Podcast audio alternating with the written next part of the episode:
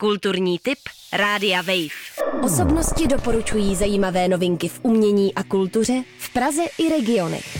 Kulturní tip Rádia Wave.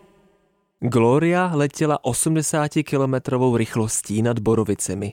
Vítr rozkmital oblouk jejich křídel, nechápala, co jí táhne tím směrem.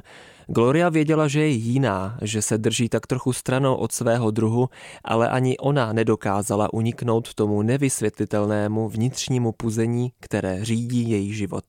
Zaznívá v knížce Gloria od francouzského spisovatele Timothée de Fombelého, kterého možná znáte díky jeho slavnější knížce Alma, v níž autor napsal velké vyprávění o důležitých věcech, ale hlavně o vnější a vnitřní svobodě. Gloria je naopak tenoučka, ale příběh, o kterém pojednává, je podobně poetický. Někdy totiž není potřeba psát dlouhý román, aby text čtenáře zasáhl svou hloubkou. Někdy opravdu stačí jen 40 stran velkým písmem, abyste se zastavili a skutečně přemýšleli nejen o postavách, ale taky o myšlenkách, které autor chce předat. Vzhledem k tomu, jak je Gloria útlá, nemůžu o ní moc prozrazovat.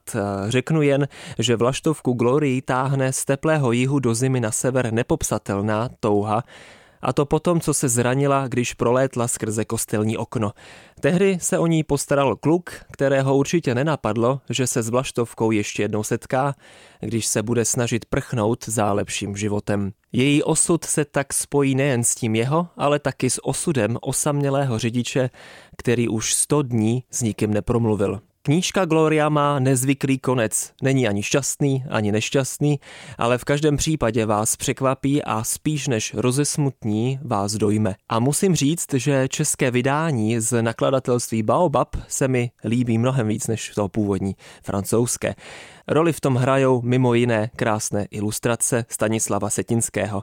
Díky nejen jemu, ale i překladatelce Drahoslavě Janderové za zážitek. Kulturní tip Rádia Wave. Osobnosti doporučují zajímavé novinky v umění a kultuře v Praze i regionech. Kulturní tip Rádia Wave.